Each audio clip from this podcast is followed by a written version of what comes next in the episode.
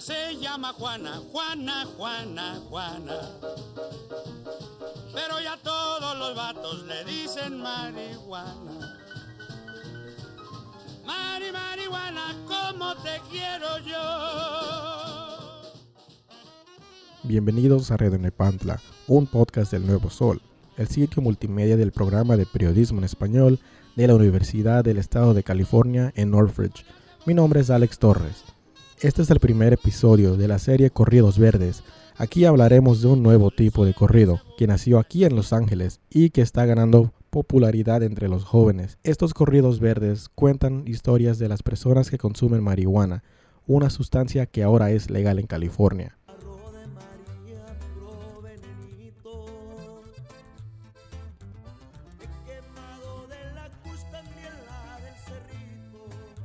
Al igual que el narcocorrido, los corridos verdes son parte de lo que se conoce como música regional urbana, es decir, música que no se distribuye en las televisoras y en la radio comercial. Por eso, los corridos verdes han surgido en circuitos alternativos de música y en medios sociales. Han creado sus propios empresarios y su propio público. Ya me siento relajado entre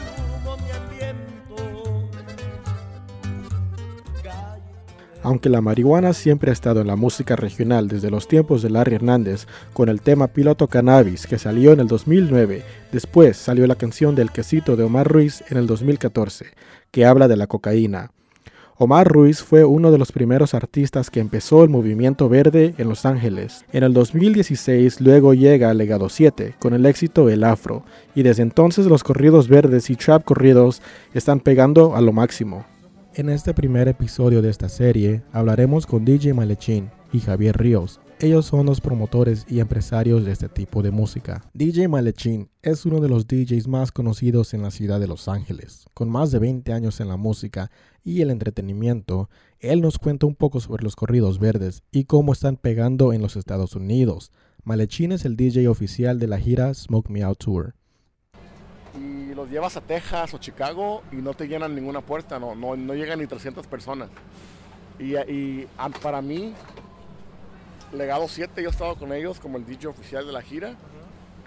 Y vas a, vas a lugares, Atlanta, Chicago, Texas, este, Alabama, Washington, Sacramento, no se diga up, north, the Bay Area, y se llena, es una cosa bárbara, ah, las redes sociales y YouTube lo que ha causado YouTube. Yo le, yo le, yo le he hecho todo a YouTube porque YouTube, ahí ves lo que están haciendo.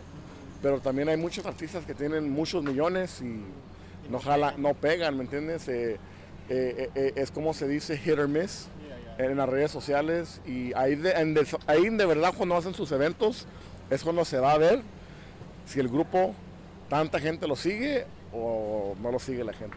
A través de los años, el género regional ha cambiado mucho y Malechinos cuenta como cuando una agrupación y su estilo de tocar es un éxito, eso le puede abrir las puertas a otros artistas también. Por decir, un ejemplo, no por mm, yo nada contra los Tucanes de Tijuana, pero los Tucanes de Tijuana cuando ellos estaban en lo más fuerte, salieron muchos grupos, aparte de, los Tucanes, que la juventud, por decir, Grupo Voz de Mando, que, se fue y se subió, y El Fantasma, que vino y que se subió, este, el género ha cambiado mucho, este, los corridos han cambiado mucho, ya los niños ya se hicieron adultos y los que están escuchando ellos, como le digo otra vez, no nomás son los corridos, es la música de hip hop y la música de regional, que viene siendo el género regional urbano, es lo que se llama nosotros, o trap corridos. Los artistas que participaron en la gira Smoke Me Out incluyen Legado 7, Arsenal Efectivo, el de la guitarra, Fuerza Régida y Hijos de Leiva. Ellos llenaron concierto tras concierto sin publicidad de la radio o grandes compañías manejadas por empresarios.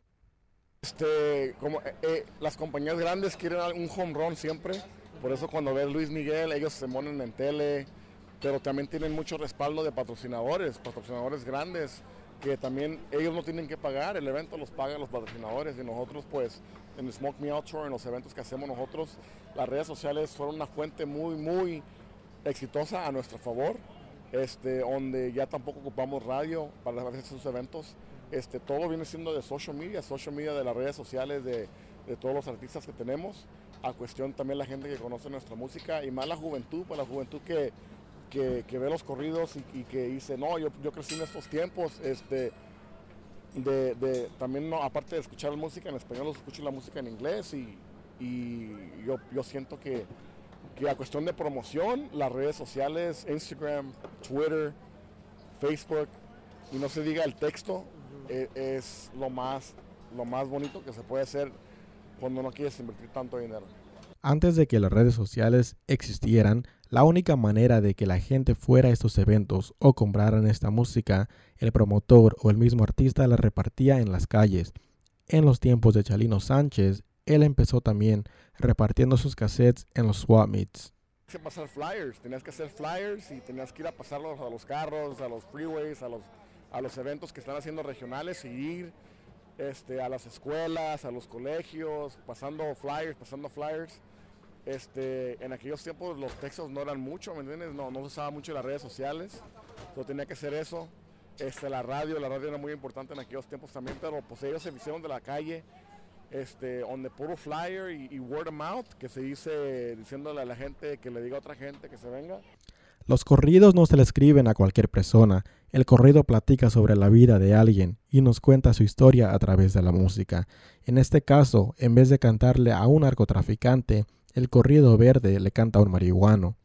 El gobierno en México tiene prohibido en diferentes estados que las radios toquen ciertos corridos. Muchos artistas también no se pueden presentar en muchos lugares porque su música cuenta la realidad.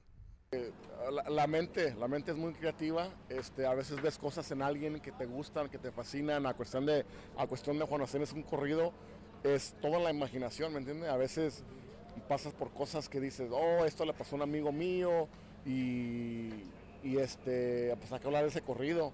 O hay gente que, mucha gente que estaba en prisión por siendo, porque antes de la que la marihuana era, era legal, uh -huh. antes no era, era bien penada y, y, y hay mucha gente que estaba en prisión y rumores y, y, que amigo de amigo, así se llegan los personajes.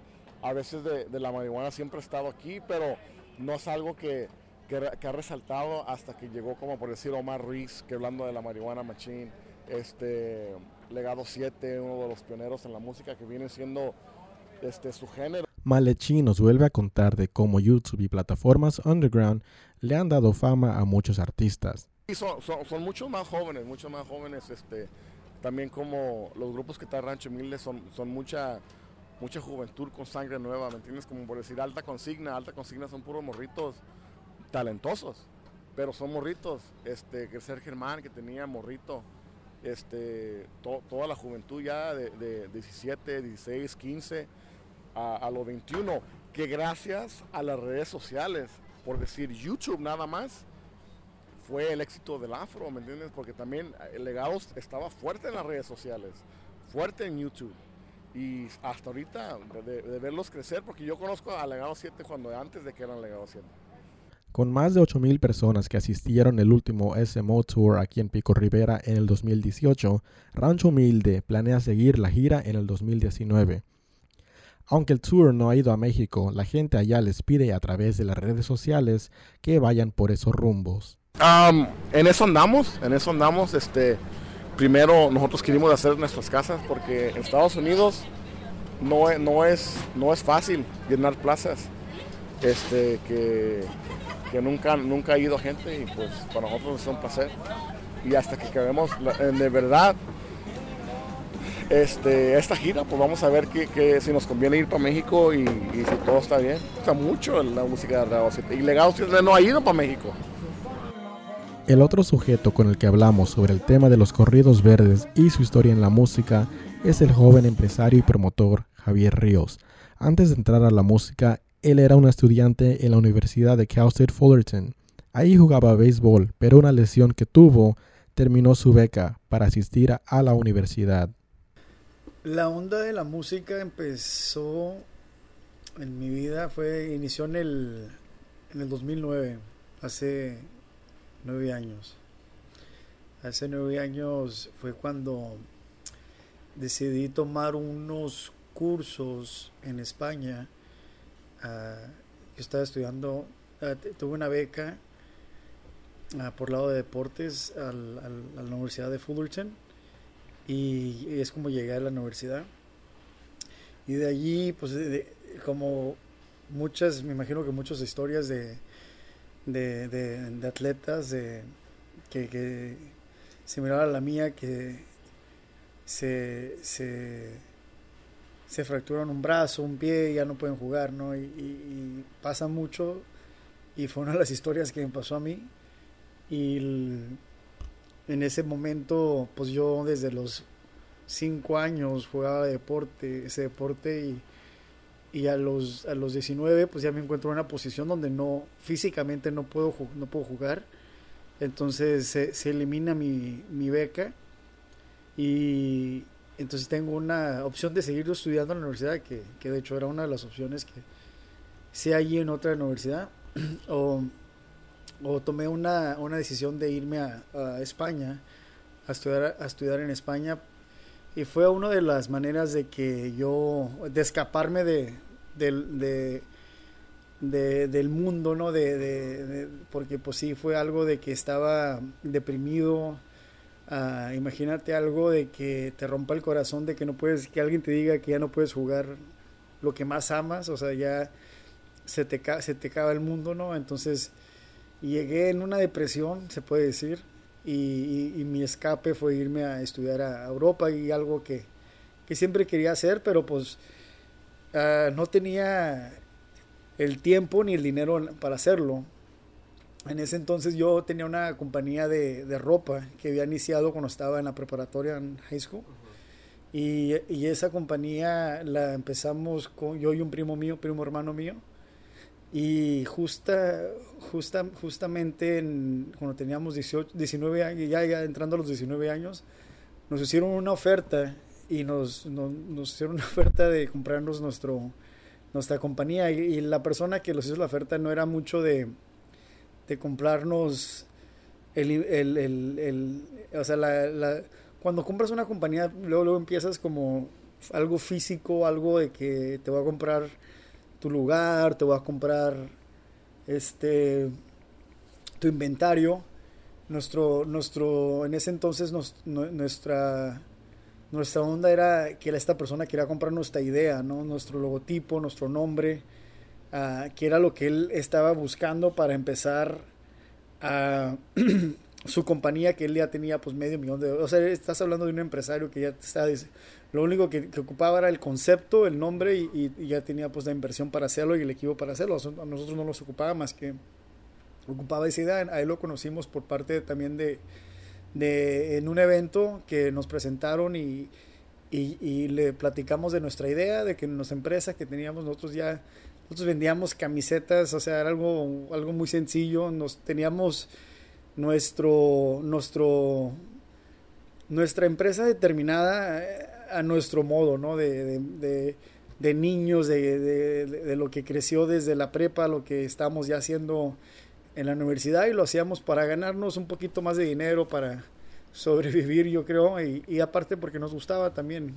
Salía, vendíamos una playera a 20 dólares, vendían 100 playeras, o sea, nos ganábamos algo de, ganancia y, y, sacamos otros diseños y, y así empezamos, ¿no? Después de vender su empresa, él usó ese dinero para irse a estudiar a España, porque aquí en Los Ángeles entró en la depresión porque ya no podía jugar béisbol.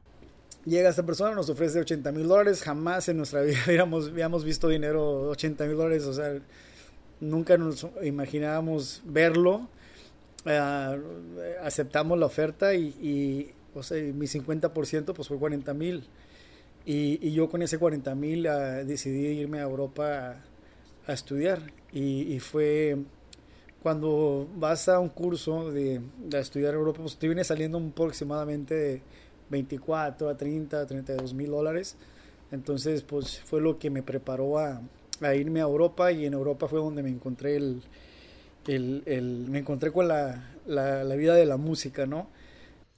Llegando a la ciudad de Salamanca, él se encontró con un viejo amigo en una barra y fue ahí donde empezó su vida en la música, como dice el dicho, sin querer queriendo. Por un amigo de, de, de México, de, de hecho estudiante también de México y él ya tenía dos, tres años ah, viviendo en la, en la, ciudad de Salamanca y, y a la segunda se vivió en, en, un bar y, y, ya nos hicimos muy buenos amigos. Me dijo que él tenía una idea de, de hacer eventos, hacer un evento mexicano en, en, España y que había muchos mexicanos ahí en la ciudad y que podíamos ya iniciar algo, ¿no? De alguna vagancia, ¿no? nos rimos, o sea, absolutamente nunca me, me había pensado de yo iniciar a, iniciar en, eh, verlo como una carrera o verlo como algo de como algo de ser para, sí o, darle seguimiento al trabajo no jamás lo vi como un trabajo de hecho. Fue algo como algo un hobby que, que yo vi que de hecho mi, mi, mi, pregunta fue no fue ni cuánto dinero íbamos a hacer o qué, cómo hacerle sino que era que si íbamos a, íbamos a conocer chicas íbamos a conocer chavas o sea si vamos a conocer chavas, pues yo estoy puesto, ¿no? Entonces fue lo que me inició lo, de, lo de la onda de las, de las muchachas y, y por, ese, por ese lado decidí yo tomar eso porque pues a eso iba a estudiar, ¿no? A conocer gente, a conocer nuevas personas a, y a muchachas o este... Entonces, en ese punto, pues no, dijo, pues te van a sobrar. Entonces, uh, le dimos seguimiento al, transcurso de, los, de, los, días después de, de la plática y, justamente en el mismo lugar. El, el, gerente que estaba en ese lugar también era mexicano, ya tenía ocho años viviendo en España, pues más bien ya era más español que mexicano. Alex se llamaba. Y, y él decidió de, de, darnos la oportunidad, ¿no? Y, en ese entonces pues yo no sabía qué, cómo se trabajaba, que si había dinero o no había dinero. De hecho, pues mi único reconocimiento que yo le iba a hacer era por las muchachas, ¿no? Y, y les sabía yo muy básico, hacía algo muy, muy básico al, diseño de gráfico y fuimos a la librería, hicimos un, unos flyers, este, un arte a dos semanas, un, viernes, y, se inició el punto de promoción, ¿no? De que imprimimos un montón de, de papel de, del evento y nos corrieron de la librería, nos atascamos de la, la, mochila de, flyers, como le llaman, y empezamos a pasarlos, ¿no? Por toda la universidad y, y mi punto fue no mucho de, promover, sino más de, de conocer personas, ¿no? Ah, en esa plática anteriormente, pues nos dijo, no, pues les voy a dar la puerta y les voy a dar un porcentaje de barra, entonces en ese punto pues yo no sabía qué significaba eso, ¿no? Que me estaba hablando, pues no sé, te voy a dar la puerta y te voy a dar un porcentaje de barra, o sea, jamás había escuchado esos, esos, esas palabras y pues no, para mí era como que pues vamos a conocer chavas, pues adelante, ¿no? Dos semanas empezamos a promover y uh, que en sí para mí era como más conocer gente y, o sea, una razón, una excusa para ir a hablar una, con una persona, ¿no? De que, ay, yo te voy a invitar a una fiesta y por ese lado, pues invité a muchas chavas y, y, de allí, cuando llegó el, el, día, este, llegó tanta gente que tuvimos que hacer el evento viernes, sábado y domingo. La gente que del viernes pues no llegó todo, no entró toda. Entonces empezamos a decirle, no, pues mañana también igual, mañana también fiestas mexicanas, ¿no? Y se hizo el viernes, sábado y domingo y, y ya, entonces pues ya te imaginas, ¿no? para mí era como, igual, no, no tenía reconocimiento de lo que estábamos haciendo. Mi amigo era un DJ, él, él sí tenía más, más este reconocimiento en, lo, en, el, en la onda de, hacer un evento. Él ya trabajaba en un antro, era DJ, eh, era lo que él hacía en la noche y era su trabajo. Después de tener tres eventos consecutivos donde fue un lleno total, Javier generó 7.500 euros y fue así como él miró que en este negocio había billete.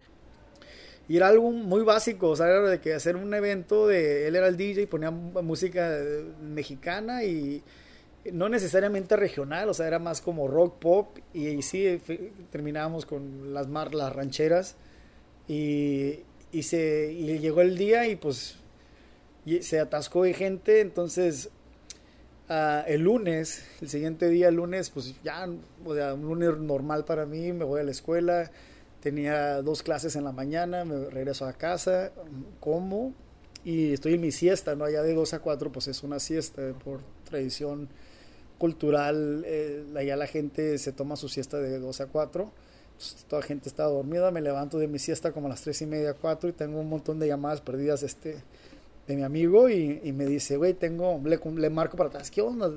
Pues, súper preocupado. ¿Qué onda? ¿Qué onda? ¿Qué pasó? No, pues que tengo tu dinero, güey. Y yo dije, ¿qué dinero? O sea, no, Kyle, ¿dónde estás? No, mi depa, no, pues Kyle a la uni, a la universidad. Y, y oh, no, no, no. Entonces, de ese, esos 15 minutos que, que, que, iba yo caminando a la universidad, o sea, todo se me vino como que, pues estaba muy, no sabía qué es lo que, o sea, estaba tan nervioso de que pensé que estaba como metido en un problema. Y, y sin saber, ¿no? De que, o sea, me ayudaba, me acuerdo que fue el los 15 minutos más largos que, que, caminé. y me acuerdo que llegando me entrega así un montón de dinero, ¿no? Con unas ligas, dos ligas. Y dije, y eran euros. Entonces, y dije, oye, y este, y no me dice, ten tu dinero. Y yo dije, güey, no manches, no, no quiero, no quiero meterme en problemas. Tengo una visa de, de, estudiante.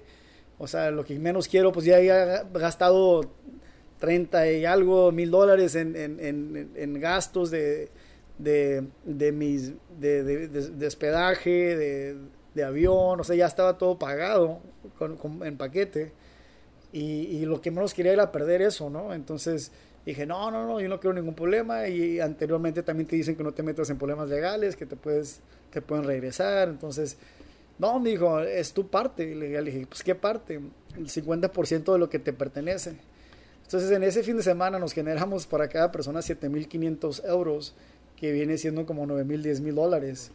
Algo que yo no le di trabajo y desde allí pues fue un punto de iniciación de que me gustó, ¿no? Me gustó el...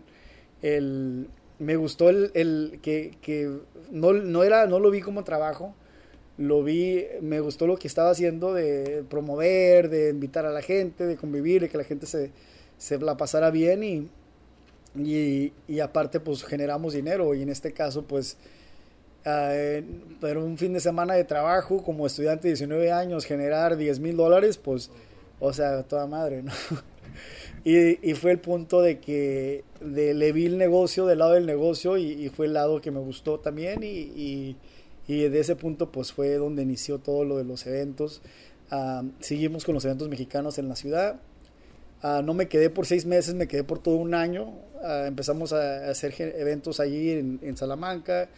Empezamos una noche de, de, fiestas mexicanas en un antro donde él estaba trabajando. Y, y, empezamos a crecer, nos fuimos a Madrid, les hacer eventos en Madrid por primos de familia del, del mismo dueño de, del antro, tenía conocidos en otras ciudades grandes y, y nos conectó y hicimos eventos en Madrid y, y en Barcelona.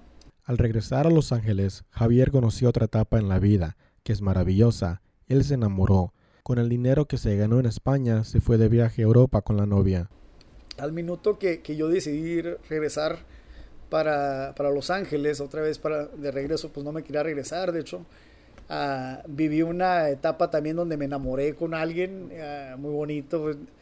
Este, fue algo, fue algo muy bonito también, que una experiencia bonita que, que pasé y viajé por toda Europa con esta persona y, igual con mi amigo y, y, ambos anteriormente ya había viajado con amistades este amigos puras amistades. Yo creo que el primer mes que, que, estuve allí viajé por, con puras amistades colegas de, de estudiantes y, y pues se vino dando no se vino dando obviamente pues todo se fue creciendo los eventos crecieron el dinero pues también empezamos a generar más dinero.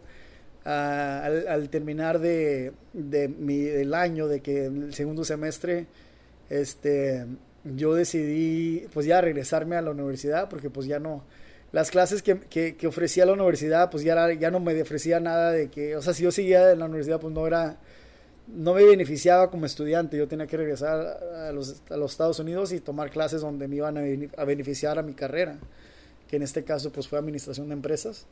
Y igual pues me regresé con más de 100 mil euros. Este, no, generamos mucho más, pero pues en ese entonces no era como que algo, no era algo que, que yo me miraba, no era como que si tú, ahorita eh, la mentalidad es de que tú generas un 10 dólares, pues los vas a guardar y, y, invertirlos después. en ese momento pues era de que eran 10 mil y pues ¿a dónde vámonos? A Ámsterdam, a Italia, a, África, entonces nos fuimos a, por toda España, viajamos, lo viajamos por toda Europa. Su tiempo en Europa terminó y Javier regresó con paquetes de dinero. Él se puso en contactos con dueños de antros conocidos de Durango y así es como él siguió su carrera en el género regional mexicano.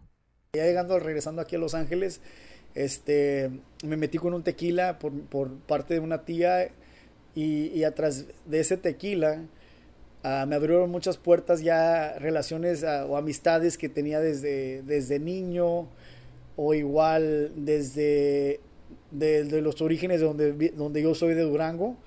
Allá donde yo soy hay, hay, había, hay empresarios que, que son dueños de antros, de restaurantes, que, que estoy muy agradecido hasta, el, hasta, hasta la fecha y, siempre voy a estar agradecido hasta el día que me muera porque fueron también ellos que me abrieron las puertas, ¿no? Y, y, me dieron la oportunidad para hacer algo, ¿no? Y en este caso, pues donde, donde inicié mi punto en la música regional mexicano también ya del lado del entretenimiento ya en vivo, ¿no?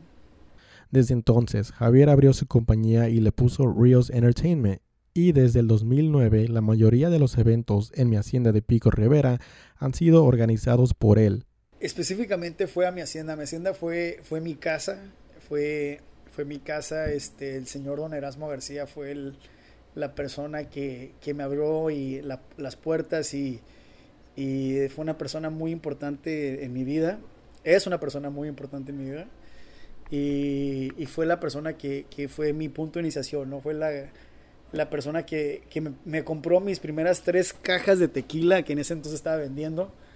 Y fue la persona que me dio la oportunidad de, hacer eventos en su lugar. Y, aparte es una persona que, también igual es, del, origen de donde yo soy también de Durango, somos del mismo municipio. Javier nos cuenta cómo él abrió las puertas a muchas agrupaciones locales que querían tocar en Pico Rivera. Ahí empecé, ¿no? De ahí ya la relación con las agrupaciones fue también en la prepa. Yo cuando estaba en la prepa fue, me gradué de Bell Gardens High School. Bell Gardens es una, es una escuela igual de una comunidad mexicana por, por, por la mayoría y igual de ahí nacieron muchas agrupaciones, las cuales eran amigos, amigos míos y, en ese entonces los grupos de, de, de, calle, por decir, las que andan en las fiestas, lo que ellos quieren en, eran entrar a los antros, ¿no? Entonces yo tenía en mis manos esa, esa conexión de, de poder hacerlo y utilicé varias estrategias para, para crear esos eventos porque era también era muy riesgoso de que no querían abrir las puertas a los grupos locales. Pero justamente en ese entonces también estaba creciendo mucho lo de las redes sociales no entonces por ese medio uh, se, nos hizo se nos me facilitó el modo de promover y el modo de seguimiento de las agrupaciones porque pues ya no es ya no, no ocupabas estar en la radio para que ah, para que para que la gente te, te, ubicara no ya con que tuvieras tu MySpace tu Facebook eh, tu MySpace en ese entonces tu Facebook todavía estaba ya era, ya era como que punto de iniciación de que ya era lo más popular.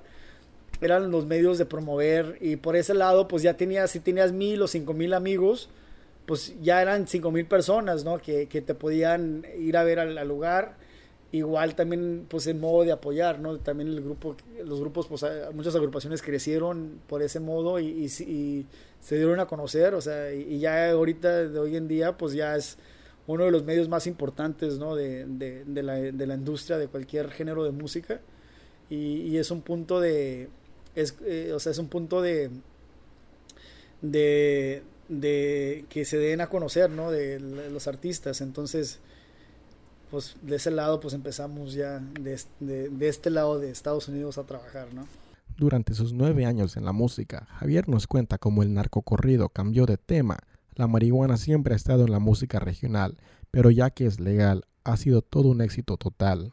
Creo que, que el tema específico de, de, los corridos verdes pues es una, se puede decir hasta cierto punto una moda, porque uh, el, eh, atrás de, de, de, la marihuana, de la droga, o sea, nuestra industria no es algo nuevo, ¿no? No es algo que, que ellos iniciaron, creo que es una moda, creo que es una moda que, que, que ya la sociedad, pues, eh, que se ha legalizado, o sea, porque si te preguntas, ¿por qué inició el punto en California? ¿Por qué no inició en Nueva York? ¿O por qué no inició en Miami? ¿Por qué no inició en Chicago?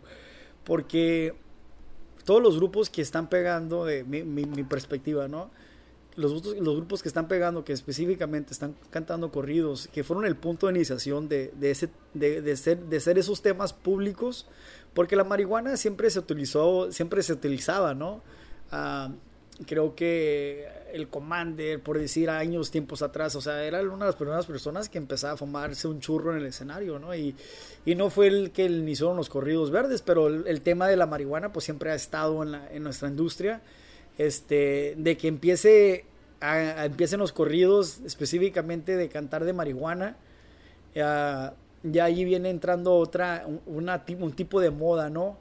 Y para mí es, eh, para mí, si, si, estudias bien la música, todos son episodios, ¿no? Es un, son representaciones de etapas de, de, historia, ¿no? Para mí, ¿verdad? Igual como arte, un, un pintor puede pintar, puede pintar una, una pintura de, de que representa una reflexión de una etapa de la vida de esa persona, ¿no? Sea buena o sea mala. Y, y ya dependiendo el, eh, la pintura, ya uno empieza a analizar por qué es negro, por qué utilizó sus colores, porque fue una etapa fuerte, fea, bonita, alegre. Entonces, en nuestro caso, lo hondo de la marihuana es una reflexión a nuestra sociedad que viene siendo en California, que viene siendo en lugares como Los Ángeles, sitios como Los Ángeles, específicamente en Sur Centro, Compton, East LA, lugares donde empezaron a ver las tiendas de marihuana, las dispensaries, cosas que, que, fueron puntos de iniciación ¿no? de, de, esa etapa, ¿no? Entonces ya llega el momento donde hay personas que están fumando diario, ya más la sociedad se abre un poco más porque también le, empiezan a, la sociedad empieza a pelear en general, fuera de la onda de la música, empieza a pelear el, el tema legal de que se legalice la marihuana, ¿no? Que sea algo ya, no nomás algo medicinal, sino oh, pues tiene que ser medicinal, tienes que tener una tarjeta, ¿no? Y que entonces pues empezó, la, la, cultura aquí en Los Ángeles que pues hay doctores donde puedas ir a agarrar una tarjeta y pues no pasa nada, ¿no? O sea, algo muy fácil, que, que no, no había mucha regulación, no la había, ¿no? Y, y por ese método pues empezó todo lo de la, las tiendas, este, la gente empezó un poquito más abierta mental, eh, la gente ya no era algo tan cerrado de que, ah, no, pues ya estás fumando marihuana, ya, o sea, eres, estás haciendo droga. Para mí, si estudias este, el historial de, de, la droga, de cómo, cómo la marihuana empezó a, a, reconocerse entre la sociedad como una, una droga eh, fea, una droga que le llaman el gateway drug, fue por mi punto de vista, lo, que he estudiado, pues eh, fue algo que Ronald Reagan eh, inició, en una campaña de que era un gateway drug que en sí pues no, eh, no, no estoy de acuerdo. Uh, él fue un, un método de, de, que tenía contra los hippies, entonces eran cosas que, que, ellos estaban consumiendo y, y para verlos me, para verlos ver mal con la sociedad, pues, pues empezó a, trabajar ese mercadeo que era un gateway truck. Otra vez, entonces no, eso ya es parte pues de historia política y todo el rollo, ¿no? Yo creo que a lo que vamos de los corridos verdes, pues es una reflexión a lo que hay en la sociedad en este caso, uh, que ya es un, e, es un momento que, que, que, la gente en Los Ángeles está utilizando diario, ya algo más casual, este, ya sea por parte recreational o, medicinal. Uh, pero ya es algo mucho más casual, ¿no? Que, que ya la gente, los, los chavos ya están fumando diario, sí, y ya ven, le ven el punto de, que no es malo, ¿no? No es necesariamente mala, ¿no? Ya, yo creo que si tú abusas cualquier, cualquier cosa que tú uses, pues se va a convertir en malo, sea alcohol, sea droga, sea marihuana, sea tabaco, sea cocaína, sea lo que sea, ¿no? Entonces, creo que el minuto que empieza a verse que la gente ya abusa de, de, de eso, ya es donde pues viene lo malo, ¿no? Pero eso te puede pasar con cualquier cosa. O sea, o sea, si tomas 100 Tylenol al día, entonces you, become immune to it, ¿no? Entonces, es lo mismo, ¿no? Ah, yo creo que lo de los corridos verdes, el tema, siempre ha estado, la marihuana siempre ha estado en nuestra industria, pero pues ahorita ya estamos entrando en una moda en la cual no sé cuánto pueda durar, no sé si puede si es nomás algo de un año, dos años, tres años o diez años o se va a quedar en la historia, pero de que se han hecho más populares los corridos verdes, pues sí, ¿no? Para que las canciones del género verde sean un éxito, el compositor tiene que ser uno de los consumidores, así nos cuenta Javier. Las canciones son la vida real de muchas personas que viven aquí en Los Ángeles. Sí, ¿no? Ya la gente, este, compositores, eh, cantautores, este, es lo que están buscando, muchos, específicamente agrupaciones que de aquí del área de, California ya empezaron a, e, es, de ahí nació, nace ¿no? E, Esa, ese movimiento que se puede decir y, encabezando el movimiento, pues hay, agrupaciones también arriba de, ese movimiento que, se da a conocer, que pegan los corridos, que es buena música, que, buenas tonadas, buenas letras, eh, la gente le gusta porque es algo que pues está viviendo y, empieza pues también, ¿no? Hay, hay, agrupaciones ya en México que, que igual también quieren ah, interpretar temas, que están, hay, hay compositores que están también componiendo canciones, pero mi punto de vista pues si quieres tú que, alguien te grabe o quieres que alguien te componga un corrido de corridos verdes, pues tiene que ser alguien que,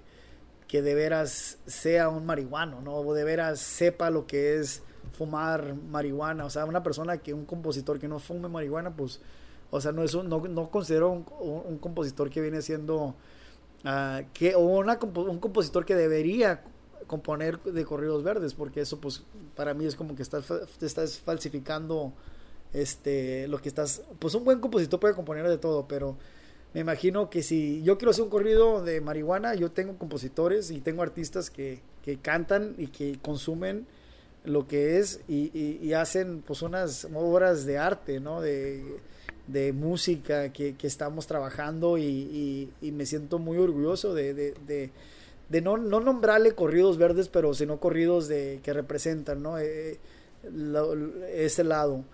Ah, y que lo estamos haciendo y estamos ah, por sacar música relacionada a, la marihuana. Eh, no necesariamente, como les digo, no, es, no quiero nombrarles corridos verdes, pero son como relacionada, incorporada, a lo mejor es un verso, dos versos que se hablan, pero es importante porque es algo, una, representación de nuestra sociedad que estamos viviendo al día, ¿no?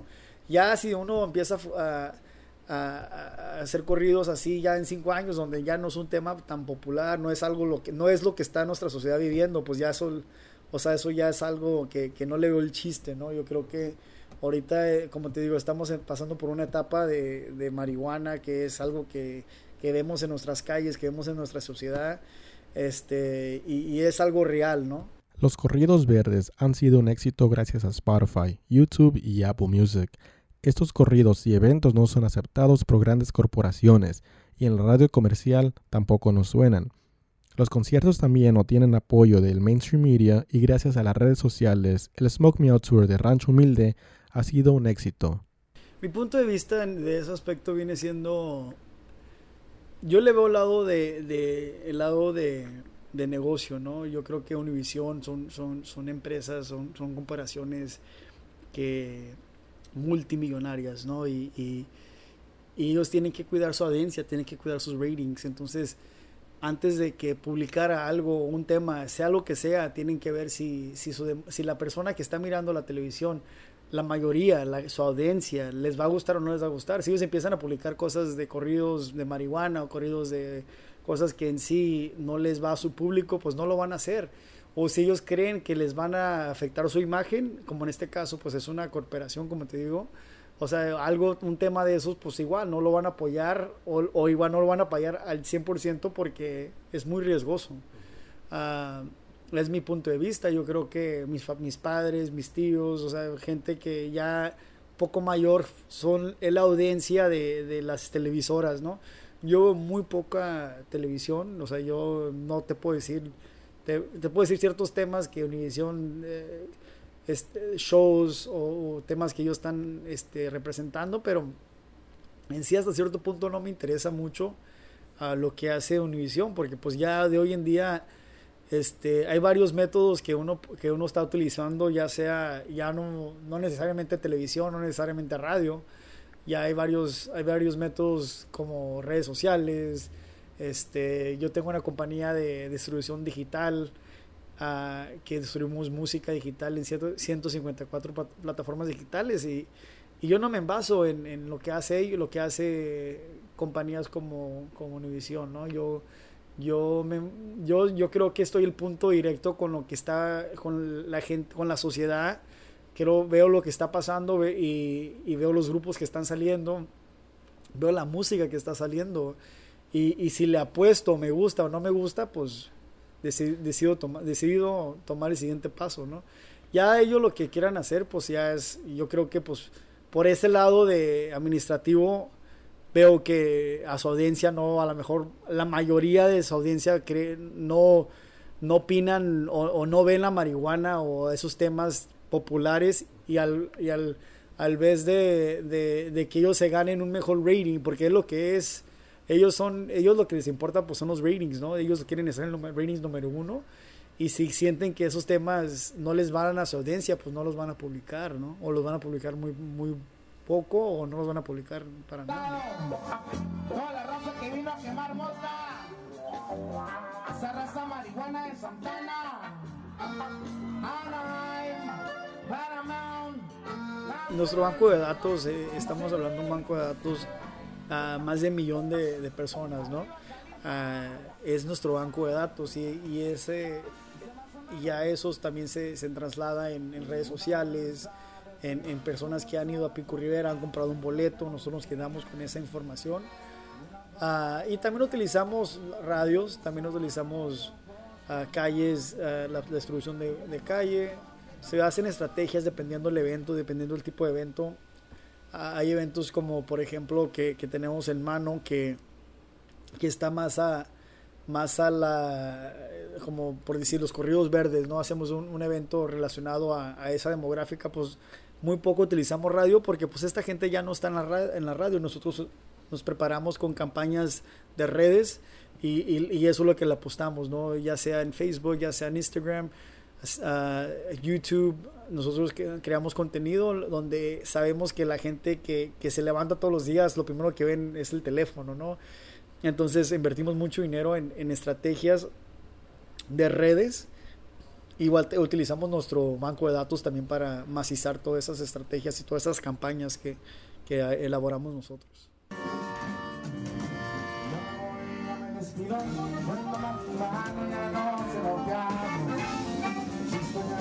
Gracias por escuchar Radio Nepantla, la voz que traspasa fronteras. Los invitamos a escuchar el siguiente episodio de la serie Corridos Verdes, donde hablaremos con músicos de este género musical. Esta fue una producción de El Nuevo Sol, el proyecto multimedia del programa de periodismo en español de la Universidad del Estado de California en Northridge. Producción, edición y voz de Alex Torres. Música de Lalo Guerrero y Legado 7. Este es Alex Torres. Hasta la próxima.